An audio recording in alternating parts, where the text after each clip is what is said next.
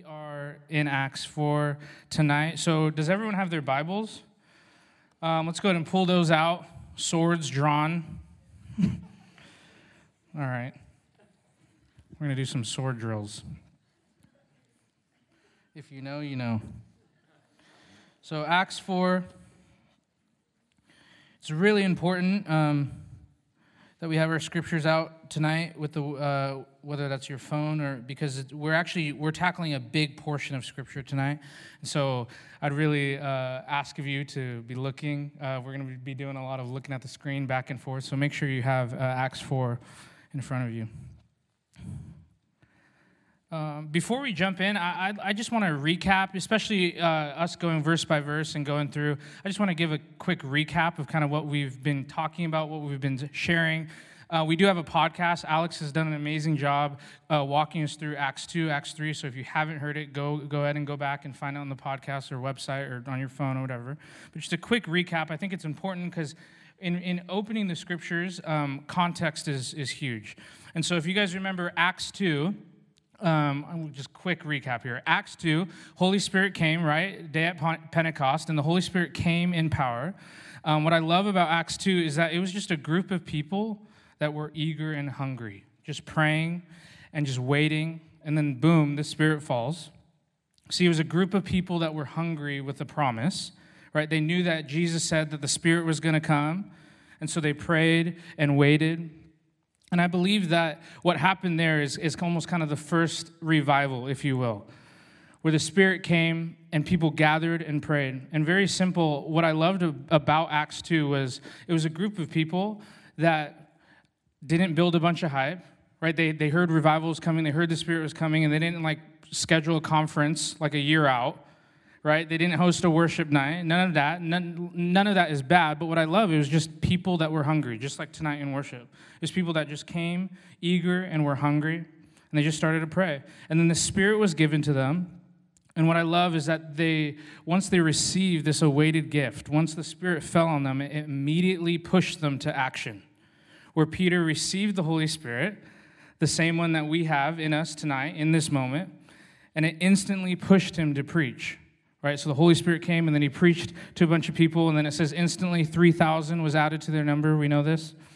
And I know it's simple, but it's important to recap here because it's a wake up call for me because Peter instantly realized what he had, and he was just like, oh boy, it's on.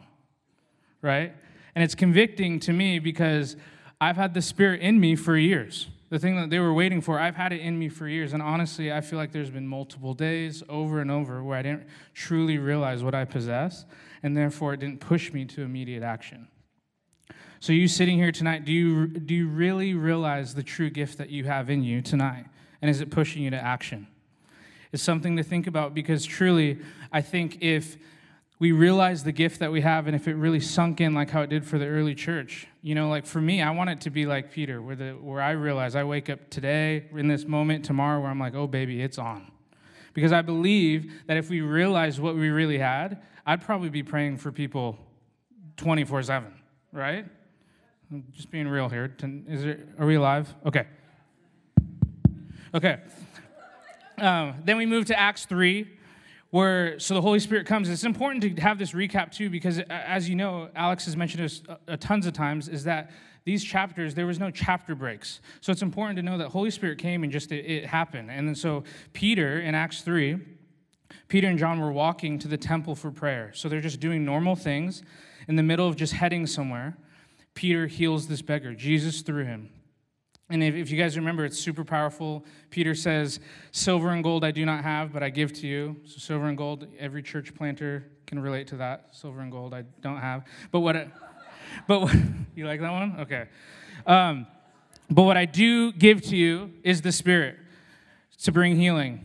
And then from there, right after the healing, Peter preaches again to all the people around. Uh, language that Alex used last week show and tell. So he, ha- he realized I have the Spirit, and now I need to go display it, show it, and then tell.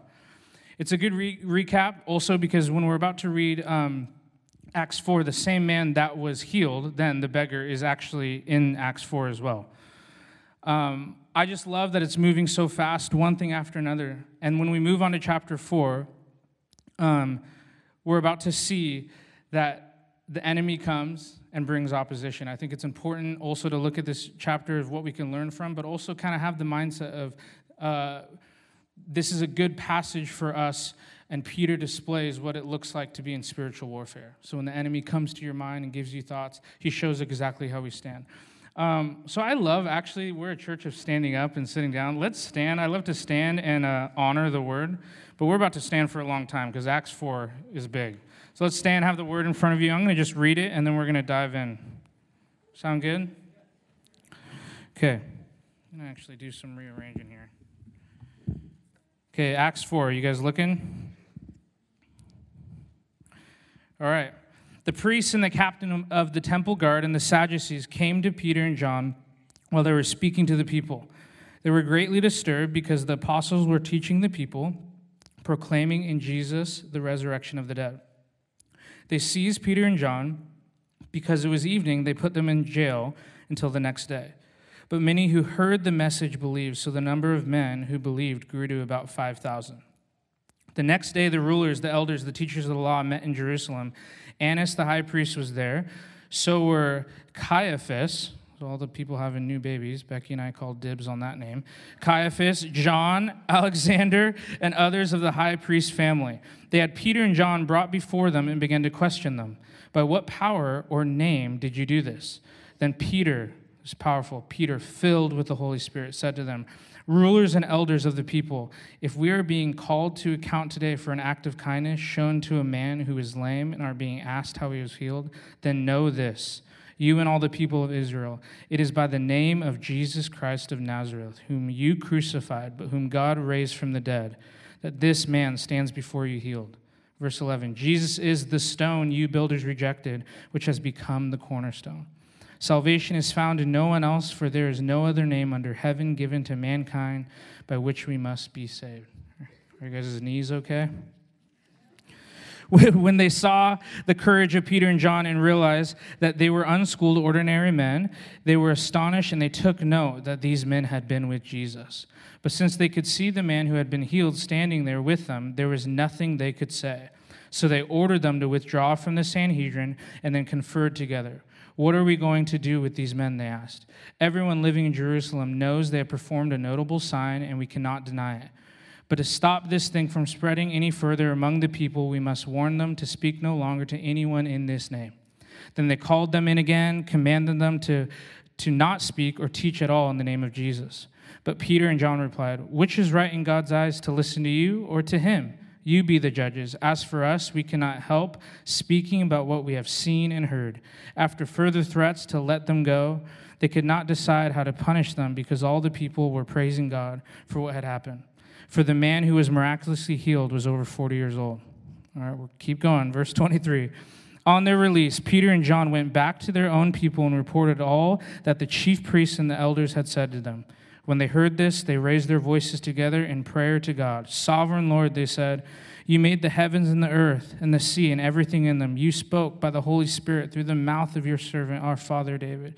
Why do the nations rage and the peoples plot in vain? The kings of the earth rise up and the rulers band together against the Lord and against his anointed one.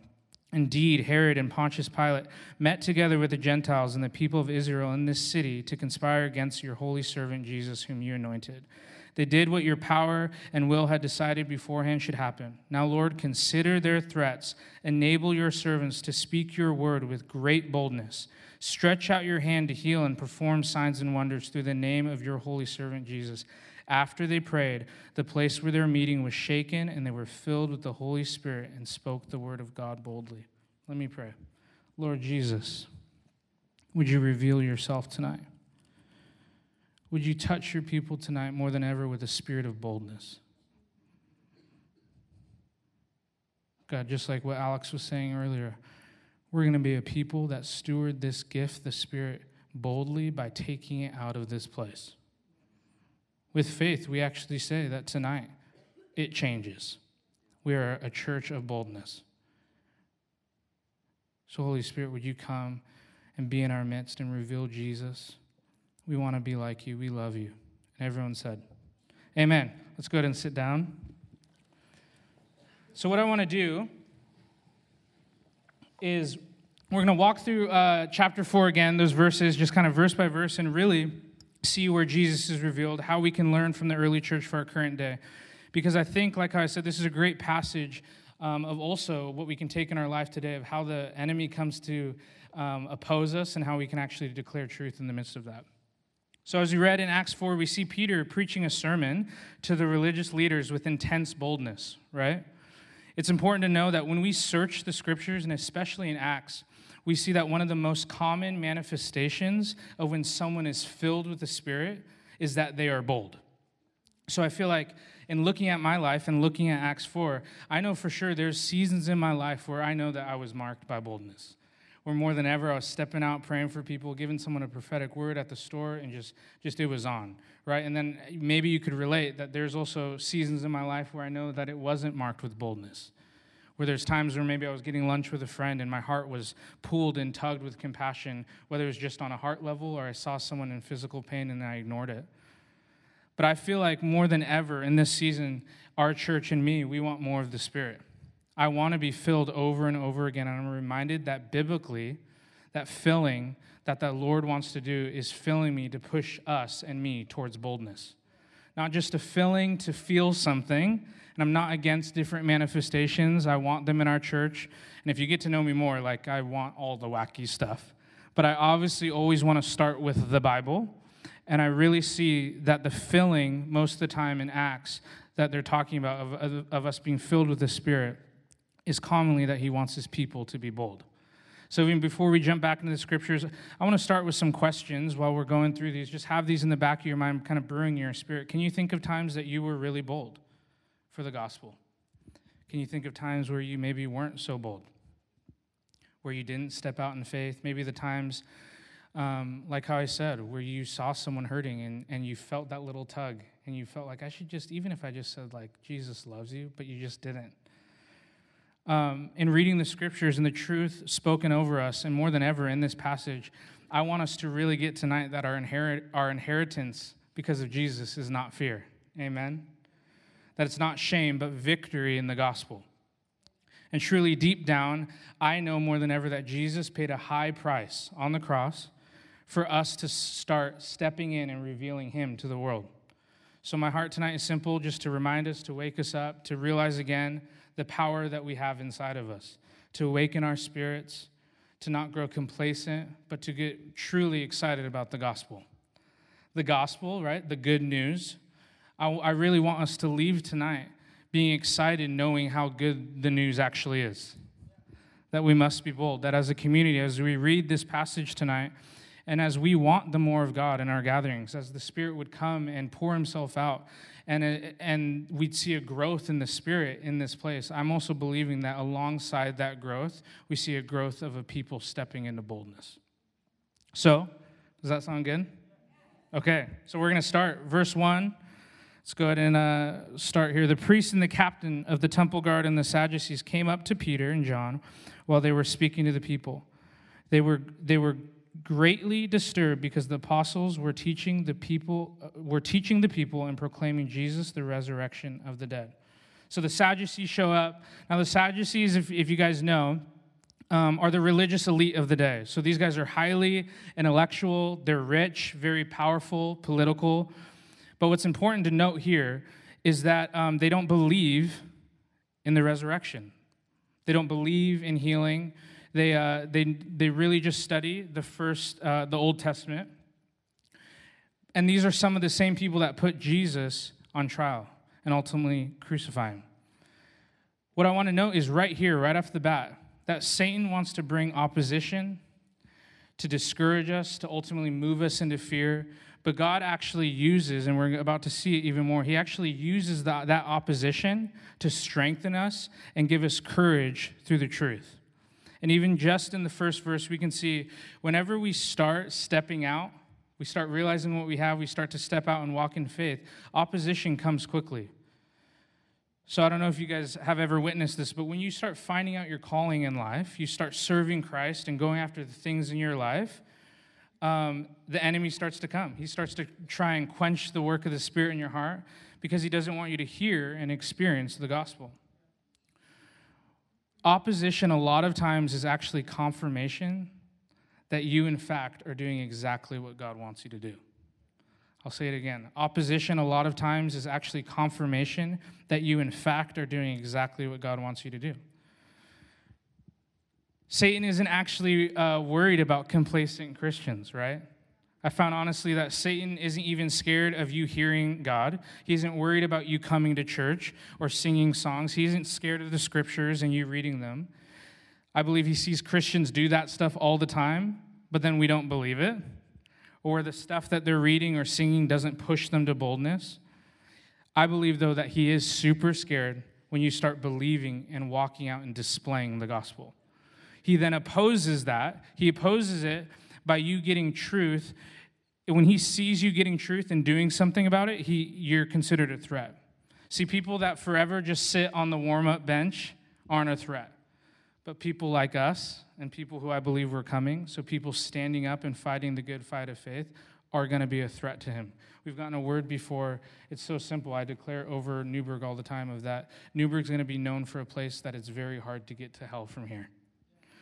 It's a good word. So, what we see here is that they're disturbed at the teaching of people dis, dis, uh, explaining the gospel, preaching the gospel in public. So, there's opposition to the message. And so, what this also shows us is whenever there's a genuine move of God, of the Holy Spirit, it annoys all the religious people.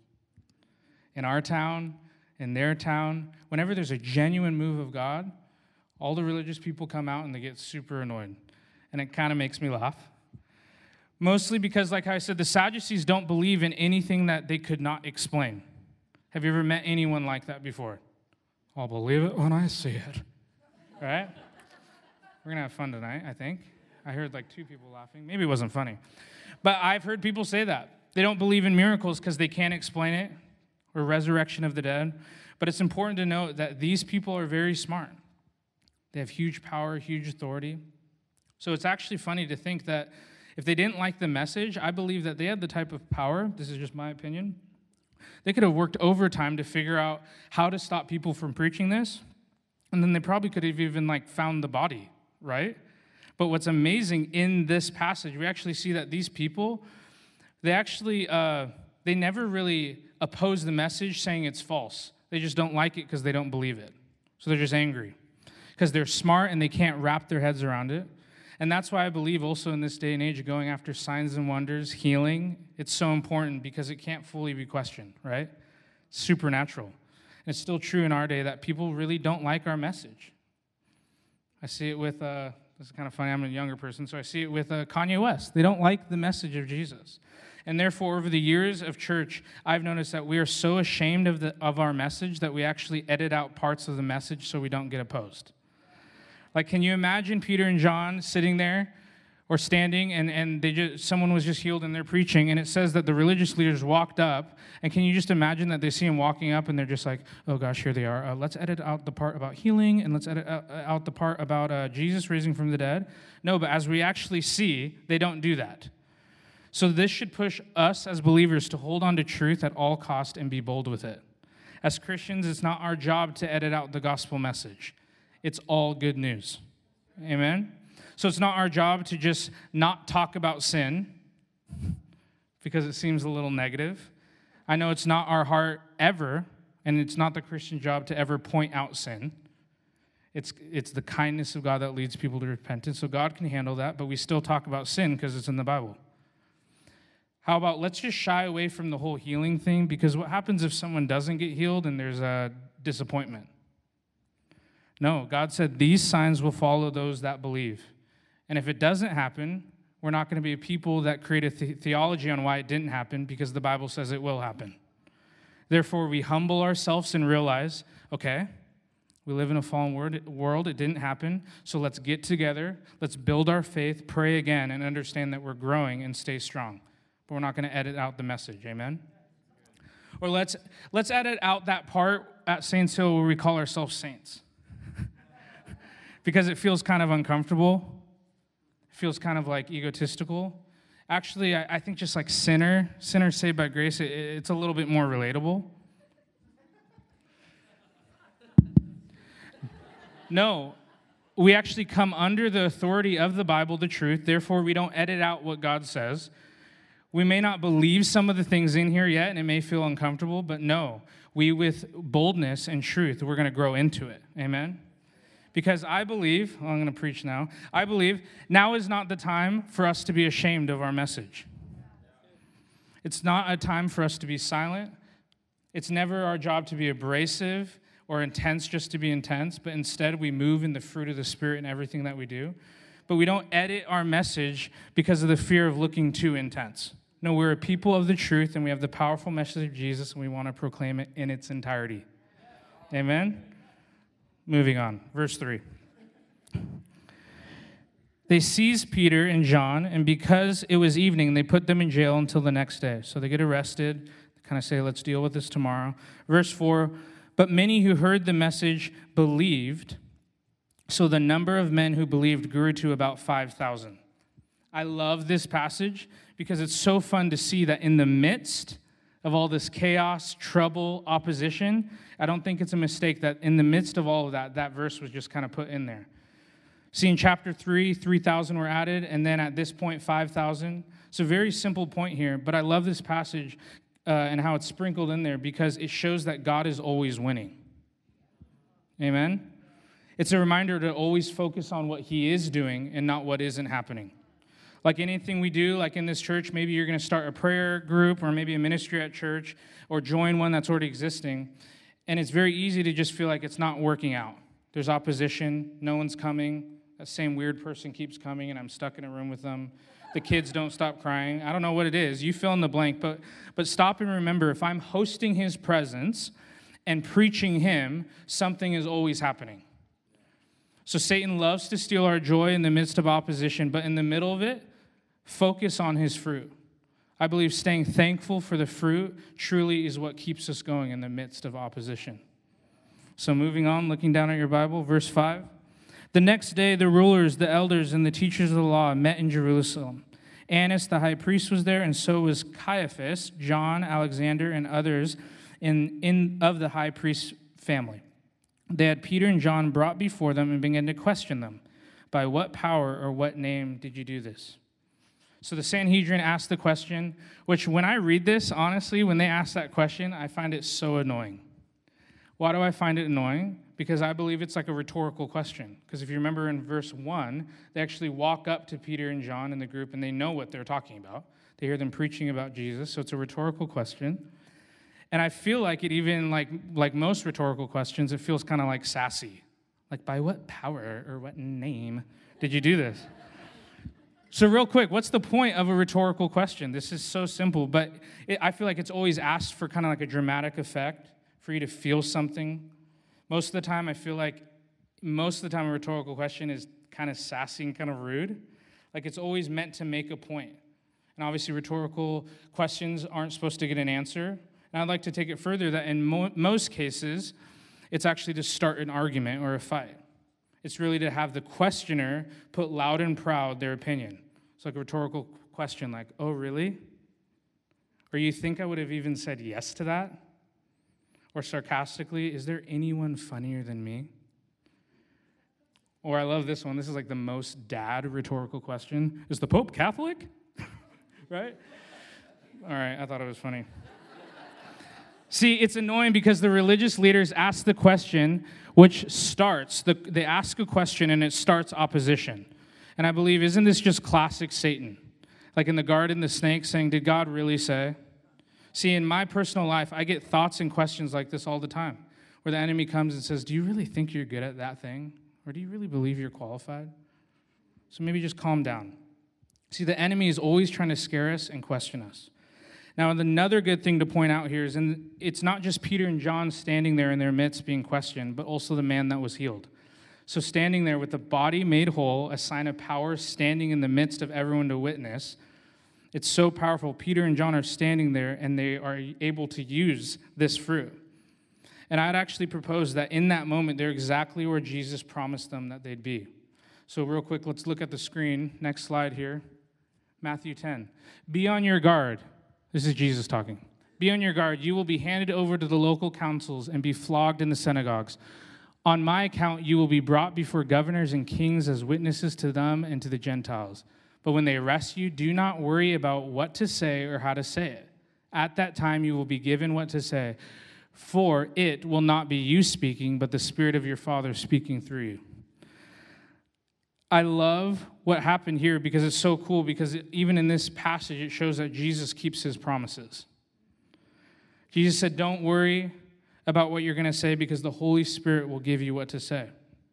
And now, moving on here in a second, in verse 8, we actually see this phrase, quote, filled with the Spirit, filled by the Spirit. And it's important to know that the Greek here in filled with the Spirit is actually saying that it's a present action of filling, not just for salvation, but for empowering. So, this is important. Luke put this in here, the author of Acts, to show us, us believers, that actually we can be filled by the Spirit multiple times. We receive the filling, yes, by being born again. So when you accept Christ, he comes into your heart. But he's also showing us here that we need the filling of empowerment. It needs to happen over and over again. So tonight, don't lose sight that the Spirit wants to come and fill you multiple times whenever the need arises.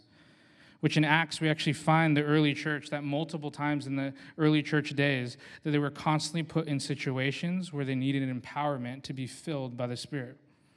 So Sam, I've heard some people say, "Well, how come does how come does the Spirit really like not come on me? Why doesn't He fill me up?" And my little vantage point tonight, what I'd like to propose is, is maybe you aren't in any situations where you're needing His power.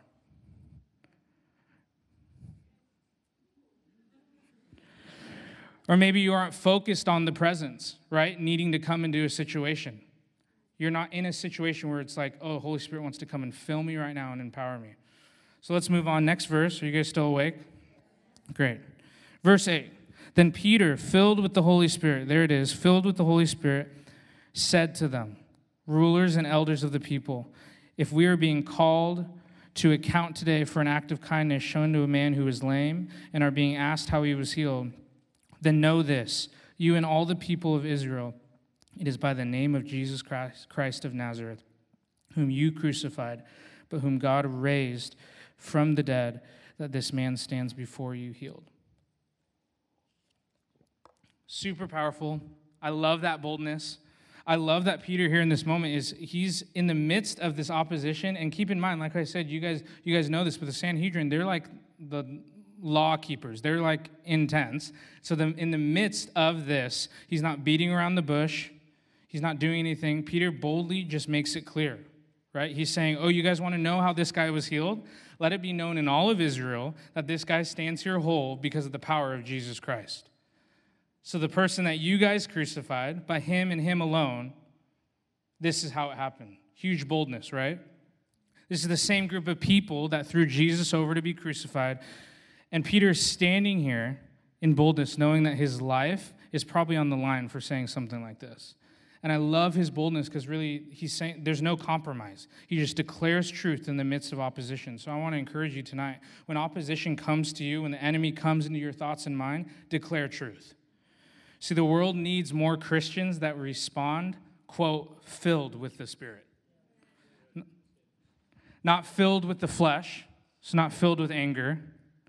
That's what Christians tend to do the non Christians are like, geez, you guys are more angry than me. You're like spitting and stuff with your big sign and getting all angry. Like, I don't want to be a Christian. no, we need, we need people that are filled with the Holy Spirit, not an offended, grumpy spirit. How many of you know that you can say all the right things, but just in the wrong way? If you're married, you know this. we see in this next verse that we're to always, in the midst of opposition and questioning, we're always supposed to point people back to Jesus. So, verse 11, let's look at our Bibles. I love this. He just declares it Jesus is the stone you builders rejected, which has become the cornerstone. So, Jesus is the cornerstone. The cornerstone of what? Well, the cornerstone of everything. He's the centerpiece of everything that God is building. Next slide here Isaiah 28 says this so, this is what the sovereign Lord says See, I lay a stone in Zion, a tested stone, a precious cornerstone for a sure foundation. The one who relies on it will never be stricken with panic. So, the cornerstone is the foundation piece. So, he's saying, hey, Jesus is the cornerstone, but you, the builders, you rejected him. In verse 11, Peter is actually quoting Psalm 118. And this is powerful because when Peter quotes Psalm 118, these people know exactly what he's talking about. He's saying, hey, you're building this whole foundation of religion on sand and it's weak. He looks at the Sadducees and says, hey, you guys are building this whole thing wrong. You guys know this psalm, and look how you guys are trying to lead people to God when Jesus is the cornerstone. Amen. Next verse, verse 12. Salvation is found in no one else. It's powerful. For there is no other name under heaven given to mankind by which we must be saved. I believe that this scripture right here, verse 12, is one of the uh, one of the best evangelical, uh, evangelistic scriptures in the Bible. The statement is very powerful. He's saying salvation is found in no one else but Jesus. It's a bold statement. But also, but also isn't this statement pretty exclusive? right? Especially in a culture that hates exclusivity, right? You can't say that. You Christians are saying your way or the highway. But here's the deal I think it's important to know it's not us saying it, we're just quoting what the Bible says, right? The Bible's very clear and it leaves zero room for compromise. See, in a day and age where debate is so huge, politically, even religiously, I see it everywhere. I'm on YouTube, I love the YouTube, but I see it all the time and it's filled with de- debates. I don't know if you've seen just different debate videos, you know, and they're like intense. It's like, watch so and so get trampled by this other person. Or it's like, watch so and so get destroyed. And you're like, whoa. And I, I kind of like them, but it's just intense. See, we can see what's important is that we can debate all we want, but the way I look at it is for us as Christians, it eventually all comes back to the essence of this passage right here. Really, the question at the end of it all is yeah, but who's Jesus? See, Peter here says Jesus is the cornerstone and he is the center, but also there is salvation found in no one else. I love it. And this is exactly what Jesus said about himself. Next slide. John 14, 6. Jesus answered, I am the way and the truth and the life. No one comes to the Father except through me.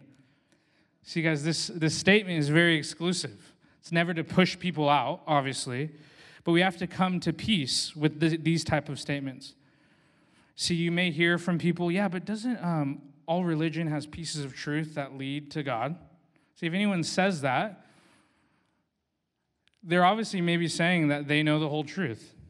Or they're saying that we can actually find it, that everything we need to know about God is sprinkled into different avenues of religion, and so we can actually find it. See, people say this stuff, I believe, because it's inclusive, it's accepting. But see, when we read Jesus and what Peter says about Jesus, doesn't it kind of just destroy all of those questions? Jesus just kind of says, hey, Well, guys, sorry. There's only one way. It's me. It's powerful. And if people kind of get angry in our day and age and say, Hey, how can you say that? Our reply should always be back to Jesus. We aren't just saying this, it's not something we came up with. He said it. So we believe what he says. So you never want your fights to be between just two humans. Instead, have it between a, person and give them. I think I believe Jesus is a big boy. Have it be between a, a person and Jesus in the Bible, the truth, because Jesus is the only way. It's a bold thing to say. You want to get people kind of mad at you? Obviously, you, uh, the goal is never to go out and just get people angry, but keep saying that over and over and watch what happens. People don't like it. But come on, guys, we got to say it, right? Jesus is Lord. What Peter's saying salvation comes in Christ alone and Him alone. This is bold. Why is this bold in this context? Is because these religious leaders have really thought about salvation. They know about atonement, they know about sacrifices, but Peter is declaring it's not by works, it's not by power or status or you doing all the right stuff, but salvation comes through Jesus Christ alone. And he points it all back to Jesus because it's all about Jesus. Isn't it so easy in church nowadays to make it all about the stuff except Jesus? That's why even Paul later on in the book he says, "I come preaching not myself but Jesus." It's good. Moving forward, let's look at uh, our Bibles, verse 13. When they saw the courage of Peter and John, I love this. When they saw the courage of Peter and John and realized that they were unschooled, ordinary men, they were astonished and they took note that these men had been with Jesus. But since they could see the man who had been healed standing there with them, there was nothing that they could say. I love this because God is making a statement, statement that He uses the lowly. He uses the lowly of intellect, of status, and He lifts them up. We see that in multiple people in the Bible. God chooses the lowly to show the people of high status and shock them, right? Remember, the Sanhedrin are the power, like the, the powerful of the land, the religious elite. They have authority in the land, they have huge education, and these ordinary people come to them and they see in them Jesus. So simple, but God is showing us here that He can use anyone. Is that good news for anyone? I know it's for me that He can use anyone. And my heart tonight is, is that God isn't against education, right?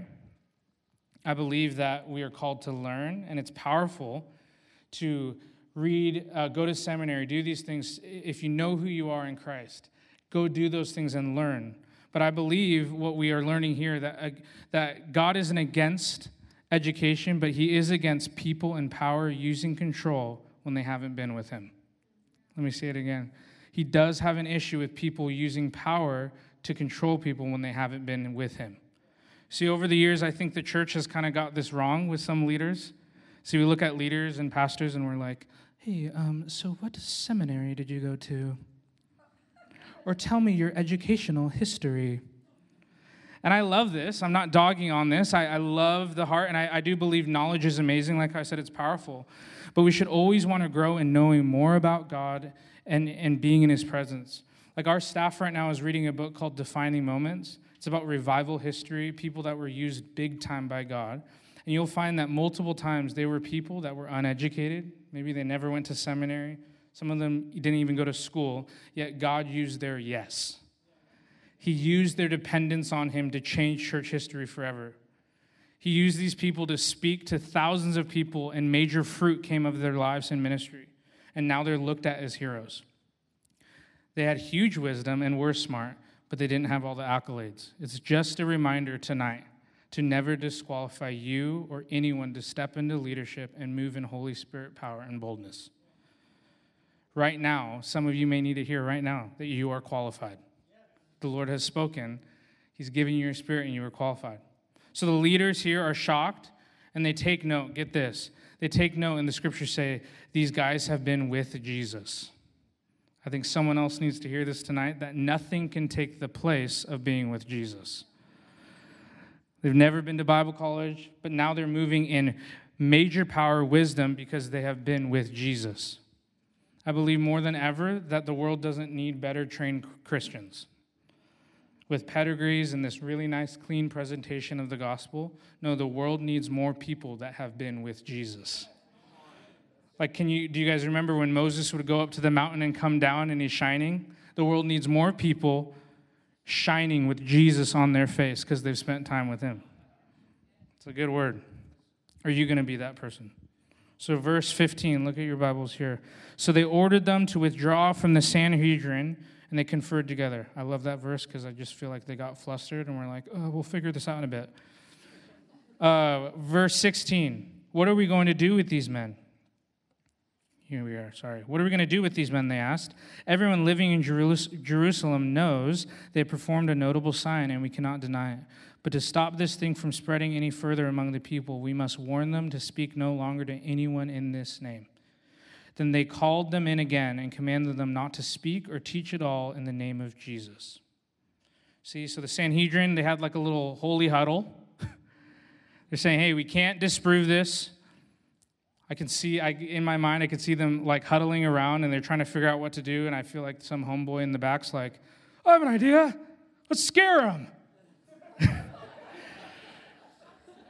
right? And they're like, Yes, good idea, Augustine. I don't know. That's just what I see. Maybe it's not his name. But they're saying, Hey, we need to scare them. We need to tell them to be quiet. And don't you think Satan does the same thing? He tries to scare us. But here's the good news for you tonight Satan has no authority over you. I'll say it again. If you're a child of God, God has authority over you. All authority has been given to Jesus, so that means Satan has none. Can I get an amen? Moving on, verse 18. This is fun. Then they called them in again and commanded them not to speak or teach at all in the name of Jesus. Now remember, Jews looked at the Sanhedrin as the supreme court of the law. So this is actually a big deal. So when a group of people like this look at you and command something of you so intensely, saying, We command you not to speak about Jesus anymore, normally this would be a huge thing to obey. But look what Peter and John did with courage and boldness. They did this. Let's look at our Bibles, verse 19. But Peter and John replied, Which is right in God's eyes, which is right in God's eyes to listen to you or to him, you be the judges. As for us, we cannot help speaking about what we have seen and heard. Any further threats that they let them go. Any further threats, they let them go. They could not decide how to punish them because all the people were praising God for what had happened. For the man who was miraculously healed was over 40 years old. So, what we see here is it's a pretty polite way of Peter and John just saying, No, we can't do what you are asking. See, in this context, they're being disobedient in a civil context. So, listen here.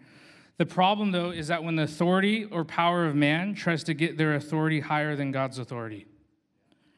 See, so the Sanhedrin say, Don't speak anymore. But Jesus said this. Next slide, Matthew Therefore, go and make disciples of all nations, baptizing them in the name of the Father, of the Son, and the Holy Spirit, and teaching them to obey everything I have commanded you. And surely I am with you always to the very end of the age. See, Jesus is the higher command. Religious leaders said, Be silent, but Jesus said, Speak up, speak out. So we have a contradiction here, right? But we are called to have a higher obedience to Christ. So I'm not saying Christians are above the law. I believe that we are called to be people of the law, but you obey God's law first. And so, if man's law ever tries to tell you to do something that goes against God's word and truth, you have permission by me, by Jesus, to do what Peter and John did and said and politely say, No. We have someone higher in command we must listen to. That's powerful in this day and age of, of there's there's certain I don't want to get down this track, but there's certain things that are getting opposed and saying, believe this and do these things. But I believe they're going above God's command and his law, and we actually politely get to say no. We hear a ton from certain people, and, and it's true. Don't be offensive. I get it. Our heart is never to be rude. But let's be real. This is so simple. I got this really when I was thinking here. We can either offend people or we can offend God lying about God's word and editing out the gospel in certain places, that's offensive to God. so, not being offensive for the sake of being offensive, but what Peter is saying is Jesus is Lord, and I'm not going to stop saying that. Isn't that amazing boldness? How often can we dive into fear and let fear of man control us? But it didn't happen to Peter. You guys awake? Okay, verse 23. On their release, Peter and John went back to their people and reported all that the chief priests and the elders had said to them. When they heard this, they raised their voices together in prayer to God. Sovereign Lord, they said, You made the heavens and the earth and the sea and everything in them. I love that when they heard the report, they heard this report of opposition. When they heard that people were getting angry and commanding things, get this, they ran to the presence by lifting up prayers to God. They weren't the Christians that ran to anger and gossip and start a protest. They ran to God in prayer. I would argue that this in the early church is a sign of them strengthening themselves in the Lord.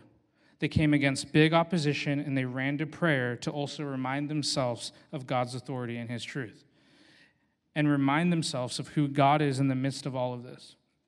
They didn't get depressed, they didn't call all their friends to vent and be ticked off right? Sure, it was probably a scary situation, but instead they chose to strengthen themselves. And I believe it's a powerful model, model for us. Let's keep reading here. Verse 25. This is an amazing prayer. You spoke by the Holy Spirit through the mouth of your servant, our father David. Why did the nations rage and the peoples plot in vain? The kings of the earth rise up and the rulers band together against the Lord and against his anointed one. Indeed, Herod and Pontius Pilate met together with the Gentiles and the people of Israel in this city to conspire against your holy servant Jesus, whom you anointed. They did what your power and will had decided beforehand should happen. This is powerful. Verse 29. Now, Lord, consider their threats and enable your servants to speak your word with great boldness. Verse 30 Stretch out your hand to heal and perform signs and wonders through the name of your holy servant Jesus. Isn't that a powerful prayer? To paraphrase, to paraphrase, if I can, is I believe they're saying, Lord, here we are, your bold and ready servants. We're saying, hey, we're just getting started. Their heart cry is essentially saying, More, Lord. They're saying, More, Lord. See, what's happening is these people are getting in trouble. A man got healed, the nations are raging. So the Lord actually is doing everything that he said was going to happen. But they're saying, Lord, let's keep it going. Pour out your power even more with signs and wonders. It's amazing. And in verse 29, if, if you look again, they're praying for boldness. They're saying, Lord, we know there's going to be more of this, so fill us with your spirit so that we can be bold. So, last scripture of the night. Here we go. You guys having fun? Does anyone feel fed? I hope so. Verse 30, 31. After they prayed, the place where they were meeting was shaken, and they were filled, there's that word again, filled with the Holy Spirit, and spoke the word of God boldly. So, look how amazing God is. What happened is they've got filled again. So, multiple fillings. But for what? To step out more. It really sobers me to think of when I get scared, what type of prayers do I pray? What type of prayers do you pray when you're scared? But I want to be a people that pray like them with huge faith and strength, where they ask for boldness to keep going because they know Jesus is victorious. And it really makes me think. Jesus said multiple things like this. Next slide, John 16 33. I've told you these things so that in me you may have peace. In this world you will have trouble, but take heart, I have overcome the world. See, I've noticed that Jesus in his message a lot of times towards us is go do this stuff, proclaim me. In doing so, you'll have crazy joy, you'll have crazy peace, but opposition will come, scary situations will come. But in my paraphrase, he's saying, but chill out, have peace, and take heart. But why take heart? For the simple crazy reality that I've overcome the world. Jesus has overcome the world, so let's show the world what true boldness looks like. Amen? Let's all stand.